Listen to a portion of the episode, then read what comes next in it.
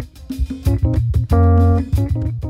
Hi there, Glocal citizens. Welcome back to the podcast that inspires a borderless mindset around manifesting a new world. I am your host, Florence Adu, coming to you from a cool Brooklyn, and I'm excited to be talking to my guest who has had experience at my other home. And that's actually where we met. Another Glocal citizen was getting married. And so that's how we crossed paths and then also crossed paths again uh, in his local where he is now, but I'll let him get more into that once we get into the conversation. And so I'll go straight to his bio. He is an experienced international advisor and development program manager with more than a decade of international experience working and living in developing countries. From early in his career, unions played a key role affording him a strong background in labor organizations and working with development projects and programs in the civic and social sectors on the local, national, and international levels. His international profile began to take shape in 2012 with the production of The Good Growth, a documentary making a critical assessment of the social impacts of economic growth by comparing the reality in Brazil, the Philippines, and Ghana against each other and to the Danish context. The documentary is available on YouTube,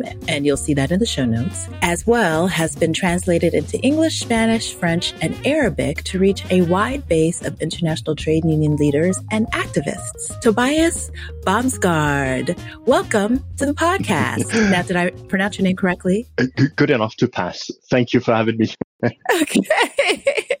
thanks, thanks, thanks. Okay, so please, can you pronounce it for us, please, so that we we know how to say it in plain yeah. Danish, I guess. I think uh, Tobias uh, goes uh, widely internationally, but Bavnsgaard is the more yes. tricky part. And yeah, uh, as you already know, uh, I, I, have an American yes. wife, and uh, that is constant headache of trying to you know patch together a family name that everybody can pronounce. I'm sure. Okay, okay. So I'll try. I'll try Bavnsgaard. Bavnsgaard. Yeah, that'll work. Bavnsgaard. Okay, okay. I think I got a little bit better there. so, Tobias, can you uh, tell us? Let's get started. Where are you from? Where are you local? And what is your craft? Yeah, as already revealed, I'm a, I'm a Dane. I'm, I, I come from Denmark, the small Scandinavian country. Grew up in a fairly rural, remote part of western Denmark and left there uh, at the age of 28 back in 2011, where I uh, I started an international career that has up until now brought me to uh, Ethiopia, where I am right now. I'm here uh, mainly because I'm a trading spouse right now. My my wife has a job and a contract in Ethiopia, so I'm working from home as a as a freelance consultant. But but before that, we've been traveling a little bit. We've been living in Tanzania. We've been living in Mozambique.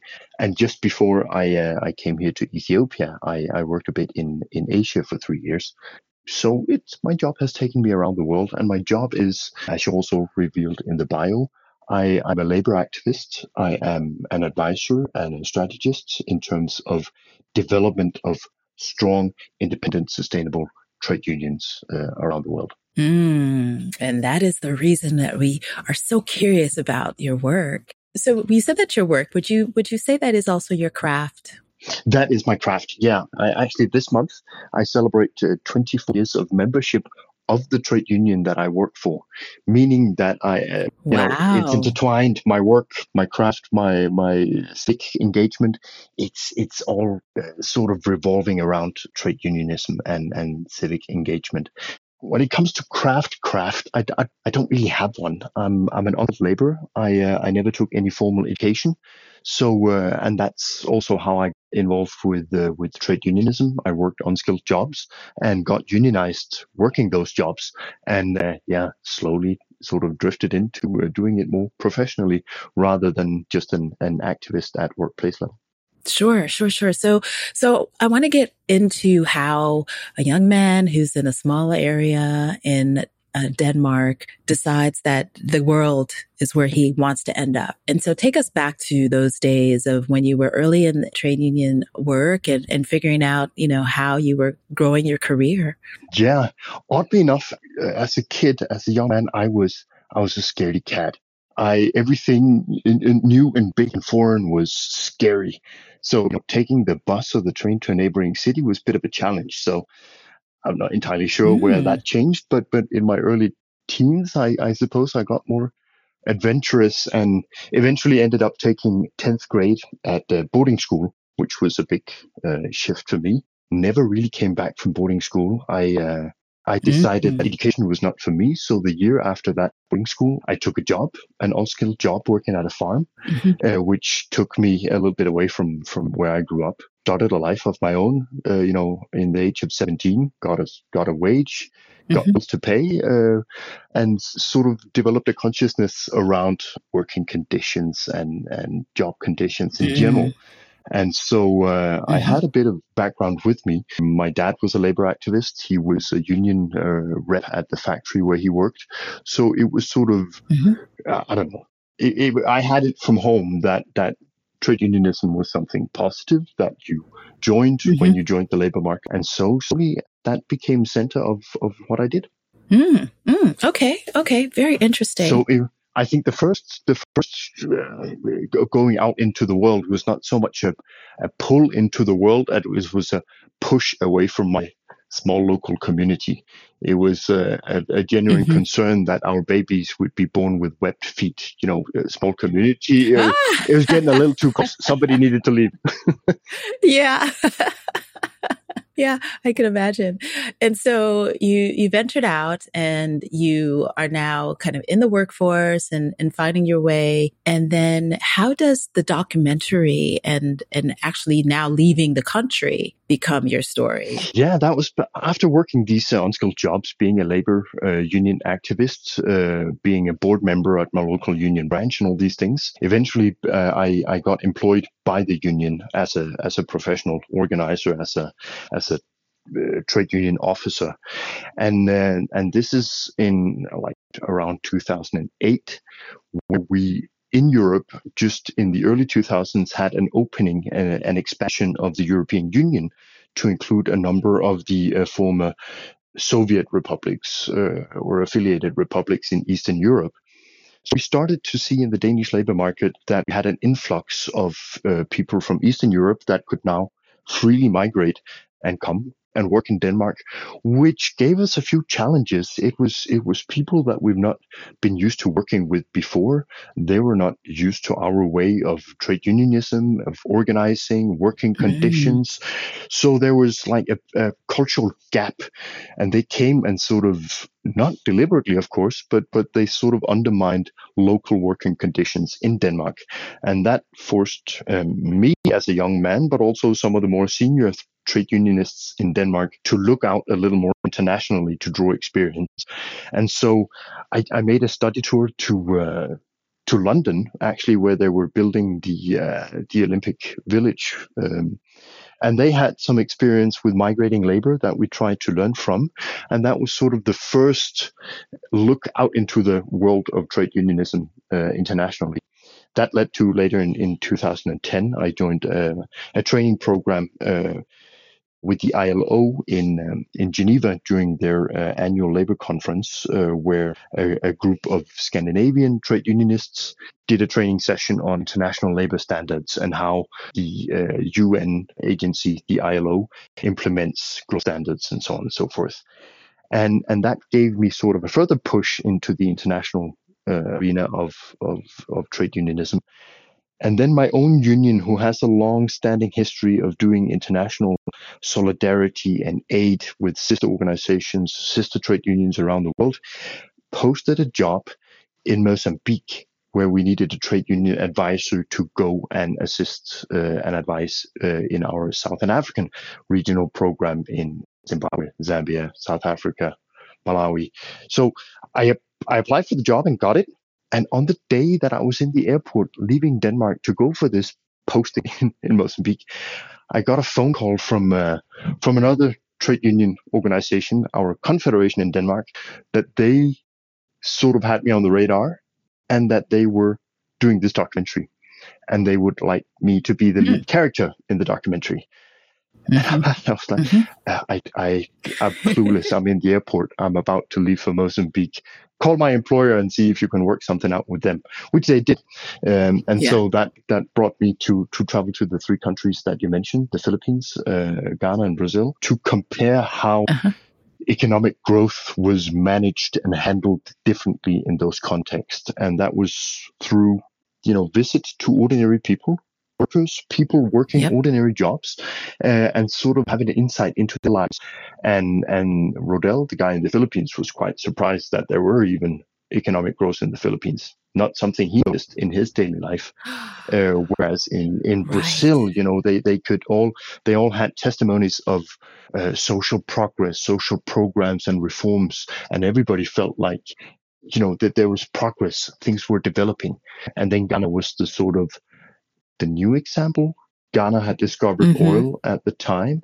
They mm-hmm. had you know, in the horizon, they have potential wealth coming in. They already had growth rates, and now the way that the, the documentary was, was Ghana is sort of at a pathway where they can make a conscious decision to follow the example of, for instance, Brazil, or uh, sort of let brutal market capitalism rule and and go the Filipino way.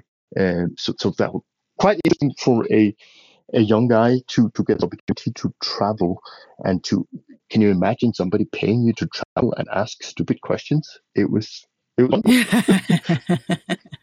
right at that yeah yeah. But you did a, you did a fine job of of being very kind of raw and just kind of really showing your surprise and and interest in the differences that were were taking place. And so this many years later looking at each of those markets they're in drastically different each of them i think is in a drastically different place. And so when you look back now what what are your your now takeaways or what are your thoughts on on each of those markets? I'm sad to say that it is it, globally things seems to be moving more in the direction of the Filipino example. Mm-hmm. Mm-hmm. Brazil turned out not to be uh, the wonderful example that that we saw back then. It took a hit back. Uh, it had political change. Now Lula is back in charge. I, I, I have great great hopes for that. Ghana, I've lost a little bit of touch uh, somehow, but uh, but I don't see wealth being uh, used as an as an engine for a more uh, equal uh, division of of of wealth. I don't see the, the social progress that we that we could hope to see, and I think that is that is sort of sort of somehow a gravitational point for the trade union work that I've been trying to do uh, throughout my career is the establishment and the building of a middle class, and that's just what we don't see taking off in uh, in many contexts, unfortunately. Right, right. And particularly with regard to working class peoples. So where in my observation of what's going on, particularly in Africa, is that the emerging, the middle class is emerging for, I guess, not skilled labor, but service in the service industry. So people who are in education, that's one, or people who are going into banking, maybe going into financial services, that type of thing. That's where the middle class is opening up in that kind of service. But right. I mean, as you point out for the, the everyday worker, the informal worker, all of those things, the middle class is, is a far reach for them. Exactly. So you, you, you see some sort of uh, workers aristocracy developing where there are certain sectors, mm-hmm. certain types of jobs that sort of guarantees you access to the middle class, access to uh, welfare, uh, social benefits, and pensions. Whereas you see in in the in the other uh, more precarious, informal economy of service, uh, everything from whatever local version of Uber. Uh, these things comes at sort of a more gig economy base where uh, services are being exchanged, but there's no future, there's no career, there's no savings, there's no you know the, the, the promise of the middle class never materializes. And yeah. and that in the world economy as we have it today I, I think that's a dead end because those people don't become consumers in the same way either. So at some point i think it's going to grind to a standstill because nobody has surplus money to spend yeah. And and what are your thoughts on the digital economy? You know, that that is a, you know, some argue that that is democratizing access to capital in a lot of ways. And I'm not so sure. So what are what are your thoughts on labor in the digital economy and how that potentially may or may not stem the the, the tide of, you know, the, the diminishing middle class or even the the worker aristocracy that you described? I, am skeptical, uh, like as you mm. are. I, I think that that mm-hmm. of course digitalization would be limited to a number of jobs and services that can naturally take place in a digital world, whereas manufacturing, uh, you know, construction, agriculture, there's still a number of things that needs to be done as manual labor. But even within the sphere of digitalization, I think it's a, honestly, I think it's a good old classic. Profit gets privatized but risks mm. and running costs and everything get socialized, meaning that it is no longer a corporation or an employer that puts up the infrastructure for the work, the workplace itself, that becomes put either on society or on the individual worker. So, although that comes right. with some level of empowerment, at the other hand, it, it becomes the individual worker holding up the majority of all the risks and all the downsides and all the running costs, whereas uh, whoever uh, you uh, as an individual may work for just uh, harvest the, the benefits of it. Whew, scary times uh, that we're, we're we're coming up on, but, but positive times as well. Yes, there's a number. I mean, we've been, the, from my perspective, the global labor movement have have taken some hits and we've gone back, but we do start to see stuff. We see people start organizing at yeah. Amazon. We start to see Starbucks. Mm-hmm. We, you know, so there's also momentum.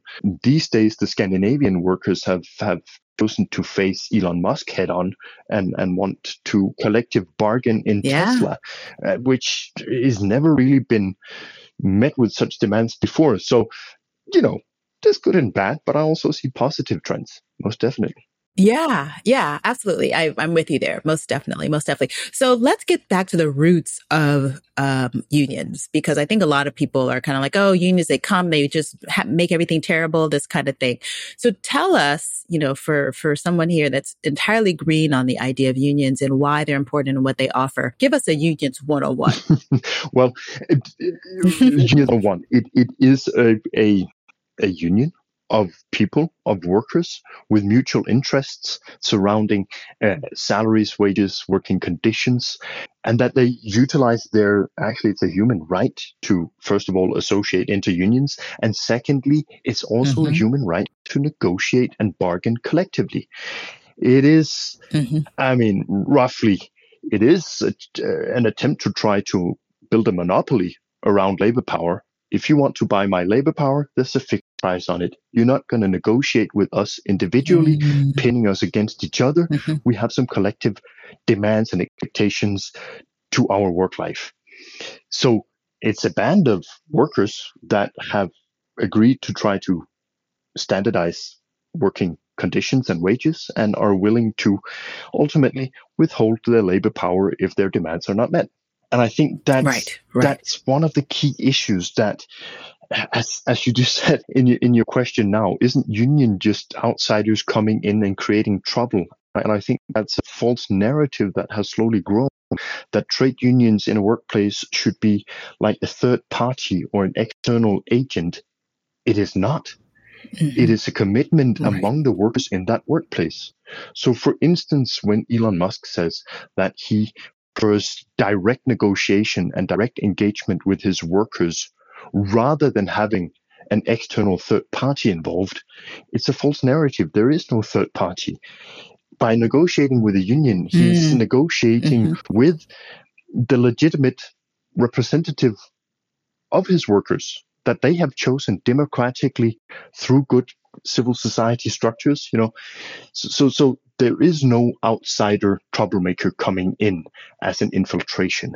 It, it is the workers in the workplace who choose to join a union, who choose to bargain collectively or at least raise demands collectively. So, of course, workers uh, have a collective interest in in in fighting for decent jobs, uh, decent jobs that can, as we talked about before, put the middle class, but that the very least can put uh, you know food on the table, money aside yeah. for education for themselves and their kids. And right. if if that is not addressed collectively, there's a high risk that it it you know workers become competitors pinned against each other. Uh, that mm. is why in this imbalance in the labor market where you have uh, strong employers and uh, potentially weak workers unless you you give them the rights to collective bargaining and you give them the rights to to form trade unions and collectively uh, negotiate for better conditions. So so that's why the system is set up in in the way it is uh, in many uh, individual national countries, but also via the UN uh, agency, the ILO, the International Labor Organization, where many of these standards are uh, set. And so, what what we do know is that it feels like unions were part of an effort to socialize capitalism, I guess, in a way, right? Because capitalism came in and was all about the bottom line and profits, and it was leaving the the key components of that behind. And so, if we didn't have capitalism, do you believe that there would still be a role for unions? Oh, it's a it's a tricky question. I mean, the most uh, successful trade unions we've seen have actually operated in the system of capitalism, uh, where we've seen uh, trade unions being banned under socialism, uh, communism, trade unions being made into something different than you and I may may know now, more taking care of social needs of workers, taking care of their vacation needs, setting up uh, you know vacation homes, uh, sort of a, a benefit based system rather than a bargaining agent. So I I think in a capitalist system is where you see trade unions being most relevant and thriving the best. But I think it's it is an attempt to level the playing field in a capitalist system so it doesn't become the individual worker negotiating and fending for himself but but there's a collective interest to be to be cared for. Sure. Sure sure sure. So i want to take a step aside and and kind of fast forward to oh, the why the where. So you got this call, you went on this initial, you know, tour of the world to talk about labor and understand it more. And then you embarked on a career away. So I want to kind of get a sense of the why, the where for how you started to make a home in these developing countries and how you ended up in uh, Ethiopia. So I, I, I, took this initial job in, in, uh, in Mozambique on a one year contract, which turned into a five year stay. Uh, I, uh, I, I, I met who is today my wife, uh, and we then uh, later uh, went to Tanzania, where I uh, worked from there briefly, and and altogether we sort of had a good six years of experience in Africa, and needed a bit of a reality check uh, to to see if if we could still return to our respective home countries or live in Europe or whatever again. So to test that out, we moved back to Denmark, or I moved back to Denmark. My wife, uh, her first experience of living in Denmark, and we did yeah, for a couple right. of years.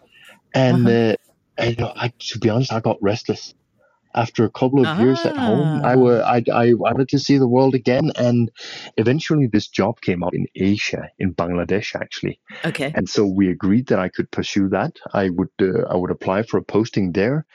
And, and we would then spend vacations and whatnot together. I would commute in between Asia and, and Copenhagen.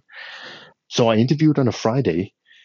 And I think over the weekend, my wife got a job offer here in in Addis Ababa, Ethiopia. And she said, you know what, if I'm going to be alone with three kids, I might as well do it in Africa rather than stressful coding. So uh, right. good luck to you. So we got to commute back and forth between Africa and, and Asia. And we had uh-huh. all sorts of elaborate plans of how to do that. Yeah. And this is, I, I, I owe an explanation. This is in February 2020. Oh, right. And like okay. 10 minutes after COVID yeah. hit. So all our elaborate plans of seeing each other on on uh, you know vacations and commute back and forth, all that was just not working anymore. So so it was kind of a rough three years where we were still commuting back and forth, but I would spend half my time here in, in, in Ethiopia and half the time in Bangladesh. And rather than a frequent travel, I would take a month or two stint being in each place. Eventually, of course, that became uh, that became too much. So when my contract was up for renewal, I I said no, thank you, and uh, and moved back here to the family, so to speak, in um, in Ethiopia, where we are currently, and at least uh, at least up until June, where my wife's contract expires, and uh, and I think we are on to somewhere new after that. Where? Okay. We don't know.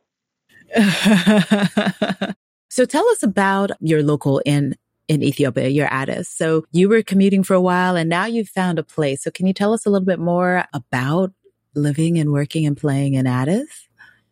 Yes. So again, I think our our experience with Addis needs to be seen in the perspective of COVID and a number mm. of um, conflicts that has been here uh, in Ethiopia during during the time we've been here, which has made traveling around the countryside fairly restricted. So uh, so actually Addis has been uh, for the part of four years now uh, our our home, and we haven't been able to travel out and about the countryside as much as we would have wanted.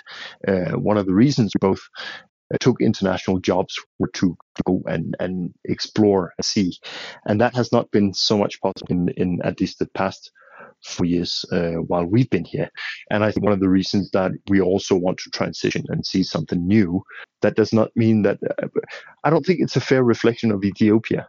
I think it's the time mm-hmm. we've been here. I know people mm-hmm. who've been mm-hmm. here before us who, who, who loved it here, and and I mean we've been here for four years, so it's not like we we've been scared and and run away. But I feel that there's there's more to see than uh, yeah than just Addis as a city. Yeah, yeah. And I mean, just in my short time there, I can, I can totally understand. I can probably get the energy of that restlessness because, you know, while Addis is a, a, a fine city, it's a city. And so uh, knowing myself, I know that I want to get out and see landscapes and see different kinds of, you know, different aspects of the culture. So I can absolutely understand it. And having spoken to other Ethiopian guests, they also found it challenging. Like, sure, Addis, it, they've made it nice, a nice place to be, but it still doesn't change the fact that there's this whole beautiful country that is out there that folks would love to go and see and be a part of. But again, like you said, this, the political climate and situation does not necessarily afford that it makes it a little bit difficult and it's a pity because the, one of the beautiful things about this country is its diversity there's so many ethnic groups mm-hmm. there's so many mm-hmm. cultures mm-hmm. there's so many landscapes and, yeah. and not being able to take full advantage of experiencing all that is a bit of a pity and then let's be honest addis is a bubble in ethiopia yeah. and our expat community international world is a bubble inside that bubble uh, mm-hmm. all that taken mm. into account it, mm-hmm. it, it mm-hmm it's not a reflection of, of the entirety of Ethiopia. Right, right. But nevertheless, there's no immediate signs that that is a change, and I think that that influences our decision to uh, to transition to where sure. we don't know yet. But, sure. but hey, okay, okay, see. okay. We, we tried to do long term planning, and then COVID came, and long term planning did did us nothing good. So now we're not planning at all. Just letting the chips fall. I get it. it. Makes perfect sense. And it's, it's, I think it's also great to have that flexibility mindset, you know, because that is the nature of our world now is to, to really need to be more flexible, um, based on yeah. the, the movement of borders. But, you know, we thought we, we thought borders were going to be the same now in this modern world, but that seems to be a moving target nowadays. So True. interesting, interesting times. So still on Addis, I want to ask about colloquial speak. So you've been in Addis, so I think you might have some good words for us to share to understand what the lingo is on the on the roads of, of Addis. So I ask you to share a word, a phrase, or saying that is a meaningful part of your local experience and why you come to find it as local speak. It's local in the sense that it's actually something I've been carrying with me for years, but mm, hmm the places I've been, I've been mm-hmm. able to test it out and validate it, and it is very much applicable to Addis as well. Okay. So uh-huh. it's it's it's again t- tied very much into my passion and who I am, and yeah. it it it's sort of short phrase that any worker or any person should be able to live the middle class lifestyle as we talked about, based on their wages in the zip code where the wages are earned. Mm. Mm. Meaning that if you drive a city bus in New York, you should be able to afford living in New York mm-hmm. in a middle class lifestyle. Mm-hmm. And if you are a construction worker in Copenhagen, you should be able to sustain yourself in Copenhagen, not based on the fact that you actually migrated from Ukraine and, uh, you know, can live a comfortable lifestyle home in Ukraine for your salary, but not really in Copenhagen. And the same applies to Addis. And I just see a huge flux of people that migrate in and out of city every day that cannot afford living in this huge city, but they work all types of service jobs here anyway and and it's it's a phenomenon that I've seen no matter where I've been.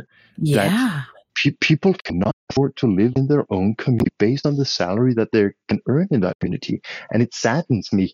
And sad to say that I can just take off Addis on the map as yet another place where where my little life sentence does not apply. I'm willing to fight for it, but I have a long way to go. Mm, that's a really interesting perspective because I feel like my entire life has been about watching people commute from outside of the cities where they, from the, I don't, I don't know many people who can afford to live where they work is, I mean, particularly being here in New York and, and, and definitely in my, my community in Ghana. So that's a, that's a true human crisis. But isn't that a, a weird paradox that people yeah. cannot sustain a lifestyle of a decent lifestyle in the community where they earn their wages. And it and it goes, you know, suburb city. It goes yeah. across country borders where people migrate. I mean, can you imagine uh, the people that build the construction workers building football stadiums in Qatar? They're from Nepal. Mm-hmm. From Bangladesh mm-hmm. or elsewhere, they could never.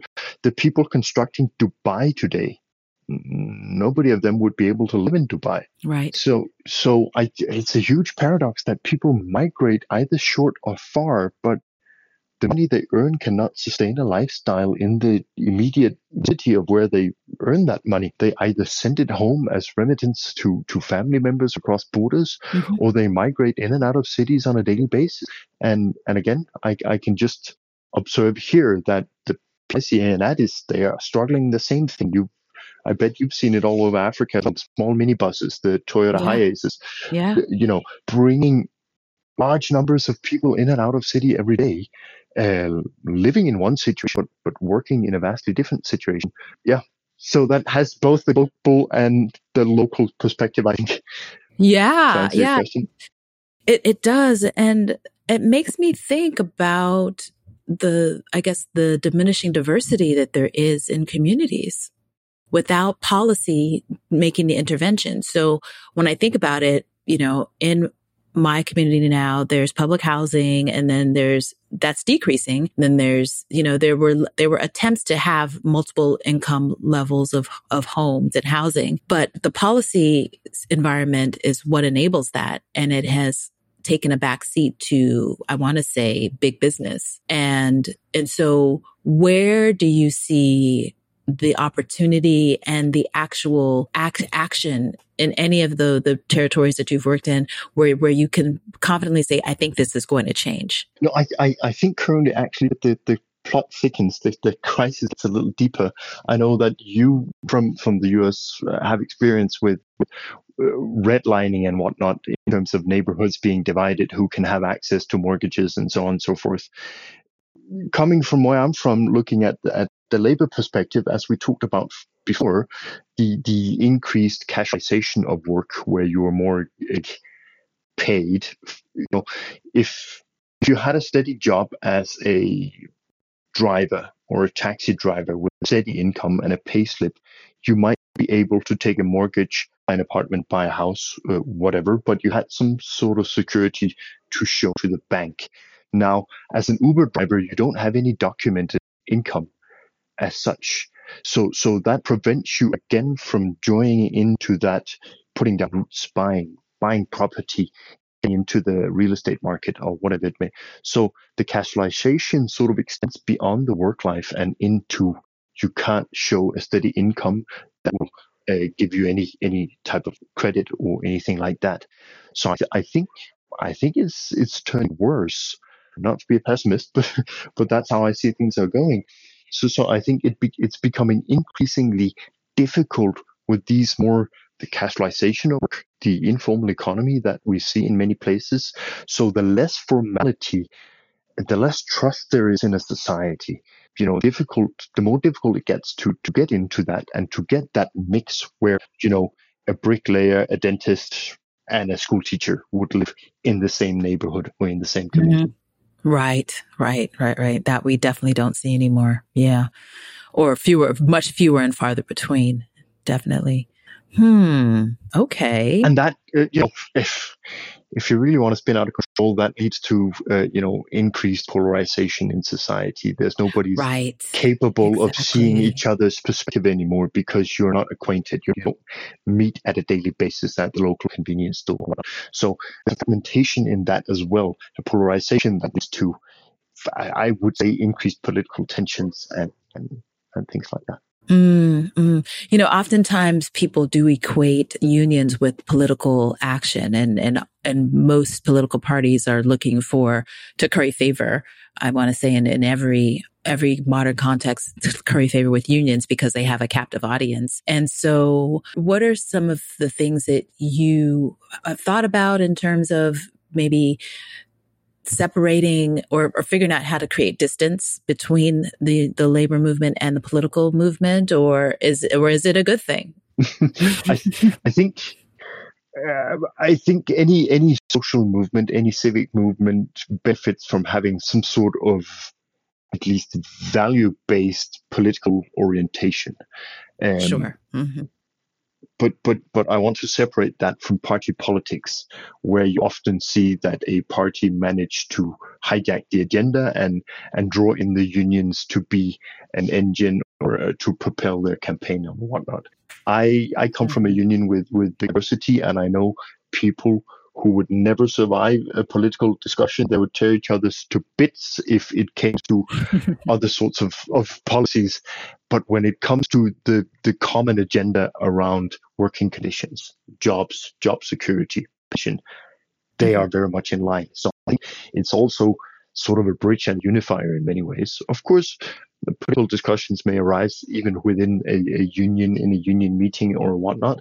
But but I think trade unions are actually capable of, of, of capturing left and right in the political spectrum as long as you you you address the agenda at hand that has to do with working conditions and salaries. Sure.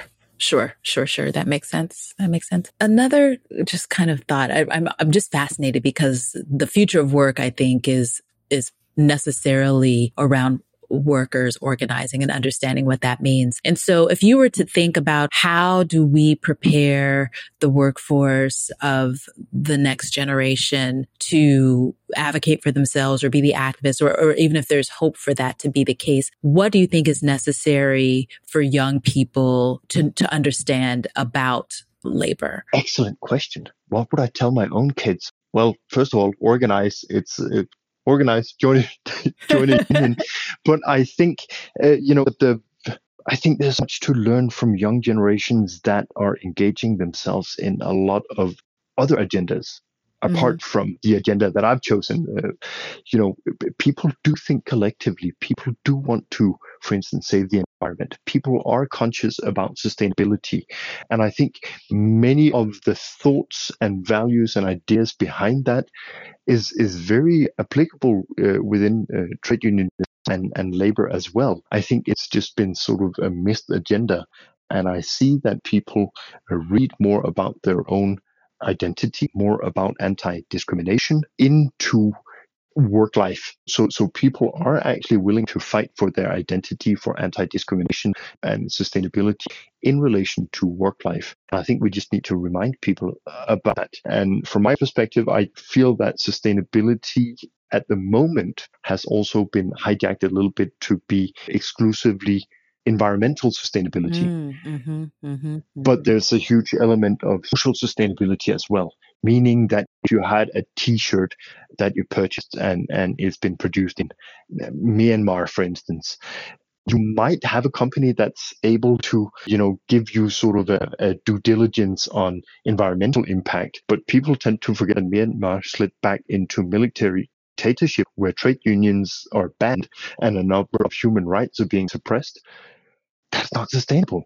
Mm-hmm. But people tend to think sustainability as only uh, green uh, Right. climate impact, sustainability. And I think we, we need to somehow create a bridge in between the two again.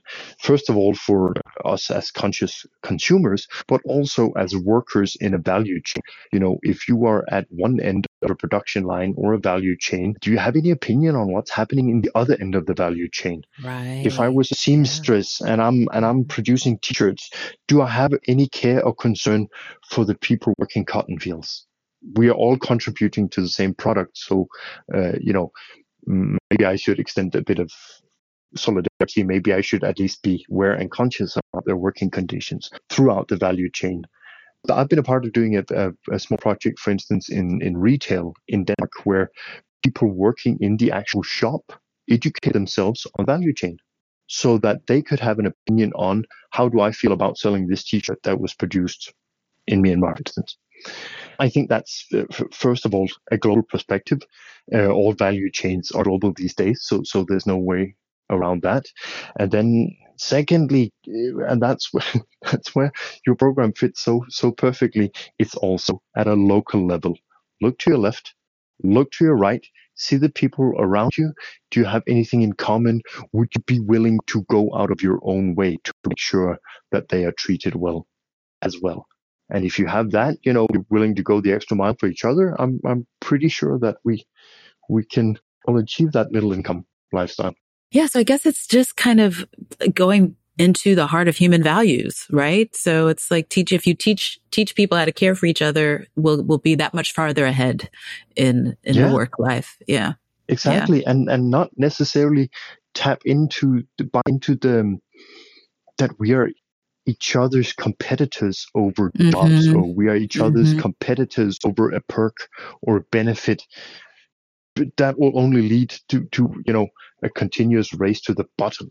Mm-hmm. Right. Yeah, absolutely. Well, well put. So that's a good point for me to go into my mindset hack. And so we're curious about what yours is. What is your favorite or an innovative mindset hack? One that you practice, one that you know of, or one that you can imagine? First of all, it's almost like you knew I have a sore issue with mindsets. I, I, I, I don't, honestly, I don't believe in mindset change. I believe in systemic Oh. changes. Interesting. Okay. Okay. So that let let me just give you a few examples. You you Sure. you can decide at a mindset level that you want to work more efficiently, that you want to be more productive in your workday, Mhm. and still because Outlook has a default setting of one hour meetings, you'll continue to have one hour meetings. Mm. Your mindset is not going to change that. Or you can go and change the default setting to 45 minutes. I'm sure you'll get what you need to complete anyway in the 45 minute meeting. And then you have 15 minutes to write up your notes and maybe answer an email before you go into the next meeting. Mhm. I think systemic changes, design beats mindset every day. You can have people that Hmm. wants to, you know, people who have dedicated their lives to be lifelong learners. Mhm. That's their mindset. Yet they'll enter a rush hour traffic every day as they have done so for the past 10 years without learning anything from it. You'll still get surprised that there's no parking spot. You'll still get surprised how difficult it is to get a taxi.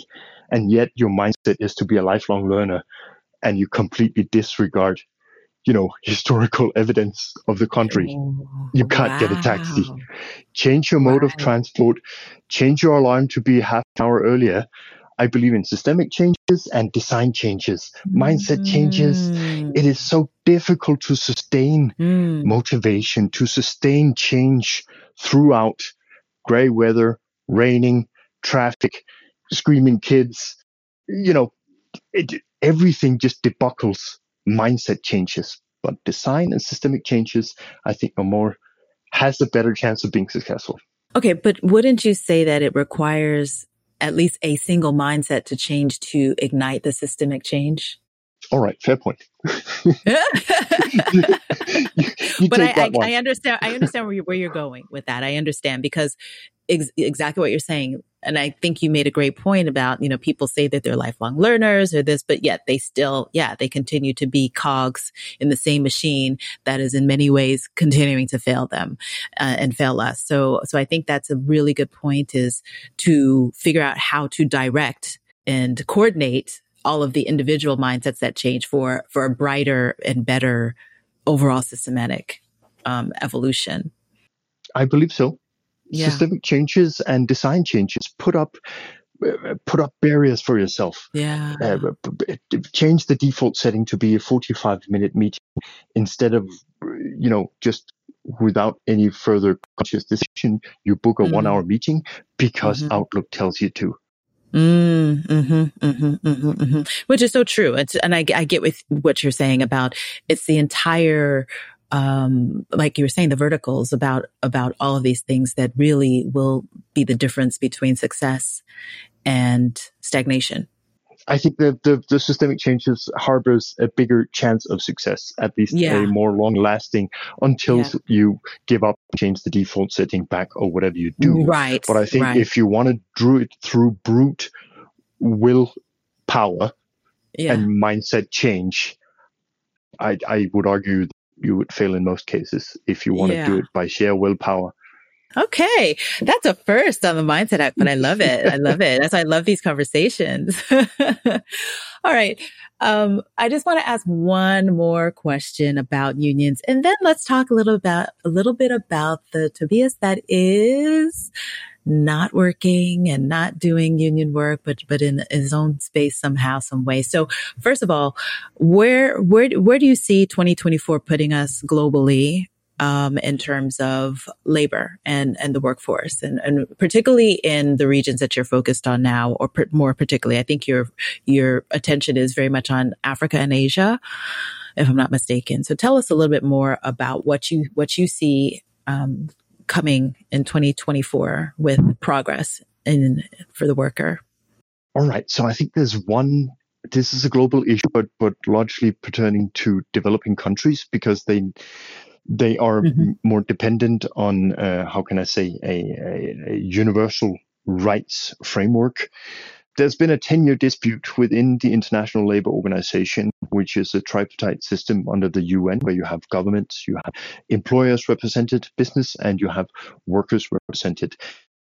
The right to withhold labor power, the right to strike, has been disputed for the past 10 years. Mm. Does workers have the right to strike? No mm-hmm. agreement or compromise has been able to to to be made so now i actually think they're trying to make a court case out of it mm. i would keep mm. a keen eye on that because if we as labor lose that court case can you imagine no protection of withholding your labor power how can you bargain how can you negotiate if you are forced to work under an agreement that you disagree with right. so globally yeah. that's that's going to be a big make or break point for for the way that you know trade unions labor relations with unions are, are mm-hmm. structured that's something mm-hmm. i'm looking for don't know if it'll be conclusive in 2024 but i think that's one of the things that's that's going to be a big issue Okay. Okay. And we'll keep that on our radar because yeah, I think you you you make a great point is when you take away the workers' right to withhold, then they just become slaves. Yeah. And, yeah. and and I am puzzled how we got to this point where that has been for ten years now disputed. Mm-hmm. Do we actually have the right to withhold our labor power, or can we be yeah. forced to work? That's yeah. scary. Yeah, it really is. it really is. It really is. So, so the non-union part. Yes. Yes. So are, are you a reader, a watcher or a listener, or what other things do you do in your spare time? And if you are a reader, a watcher or a listener, what are some of your favorite reads, watches, or listens? So I, I used to read when I do now. Uh, yeah. But now I, I, I take in many of my books as audiobooks or as yes. da, da, da, da, podcasts.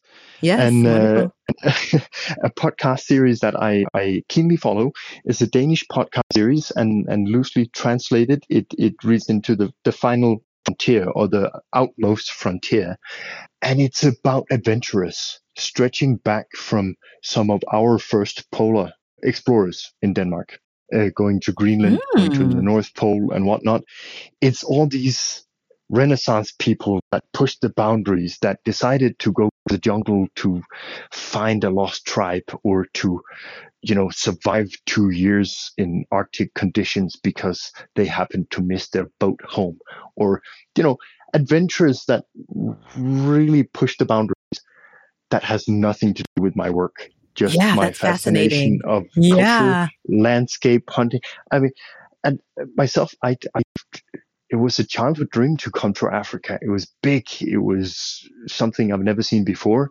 I'm a Yeah. hunter, so the idea of the wildlife in Africa and all that, and I get a good kick out of this uh, podcast series because it's everything there. It is people who had to meet their dogs on an expedition in Greenland. It is people getting lost somewhere in the Himalayas. It's people getting lost in Africa. True adventurers that went far and wide to cover some of the blanks on the map. And that's also what saddens me a little bit about this Guilty Pleasure podcast. There's not enough blank spots on the map anymore. I feel like Mm. kind of robbed out of good opportunities by being born in the generation I'm in. Had it been a hundred years ago, there would still be blank spots to find. But I feel like most has been covered now. That saddens me a little bit. E- uh, yeah, I guess that's a true point. You'd have to you have to go really deep to find. Yeah, yeah, yeah. Interesting. So, um, I'm sure that's in, in Danish. The podcast. That is in Danish. Unfortunately, I won't be able to share that with the global audience. But yeah, but I'll put it know. in there anyway. We might we we do we do have listeners all over the world, so uh, we'll put the name of that in the show notes for those who might be interested or have some kind of AI translator that will allow for Ooh. an understanding of that history. yeah, that could be. Yeah, yeah, yeah, yeah. That sounds that's a great one to share. And yeah, I, I understand. Uh, And audiobooks. So you listen to audiobooks. I do and- both, uh, um, both just uh, you know the novels, but also as as much um, private professional capacity Yes. building as I can Right. do um, Yeah. within my field. So so yeah, Yeah. usually usually you'd find me with uh, headphones and an audiobook uh, if Yeah. I'm doing the dishes or if I'm out for a walk or a plane ride or usually there's an audiobook going on uh, of of whatever nature it might be. Okay. Okay. All right. We'll take it. I am also an audiophile, so I can absolutely appreciate that same kind of filling the, the time, the headspace while doing other things. So, Yeah, oh, so T- Tobias, this has been wonderful. I really appreciate you taking the time for us to come together and have this conversation. I'm encouraged and watchful about, you know, what, what's, what's to take place in, in labor. And I thank you for the work that you're doing because it's, it's meaningful work and it's important that workers understand that they, they have rights and that they are meant to be exercised. And, and that is the way that we will manifest a new world. You know, I mean, we're trying and we'll get there if, if we can get the people like you to continue to, to be working for the workers. Yeah, I hope so. And if your if your thing is is workers and workers' conditions, as it is for me, or it is about education, or if it's about your concern for local transportation, organize, get together in civic society groups, take initiative, and and you know take responsibility for your own near community, whatever your gig might be. Uh, it just so happens to fall upon me that it it became labor issues, but I think in general, just get involved get organized, structure yourselves, become a force to be reckoned with within whatever narrative, scope, or agenda that you uh, that that that is is important to you. Yeah, wow. Those are great last thoughts to share with our audience, especially as we think about starting this new year. So again, I appreciate you. This has been another episode of the podcast. You can catch us Tuesdays with new episodes at glocalcitizenspod.com or wherever you get your podcasts. Like, share, subscribe, check out the show notes, and leave us a review. We'd love to have a hundred reviews in 2024. So if you haven't already, leave us a review on Spotify, Apple Podcasts, any of the platforms that you listen to. Leave us a review. And until next time, bye for now.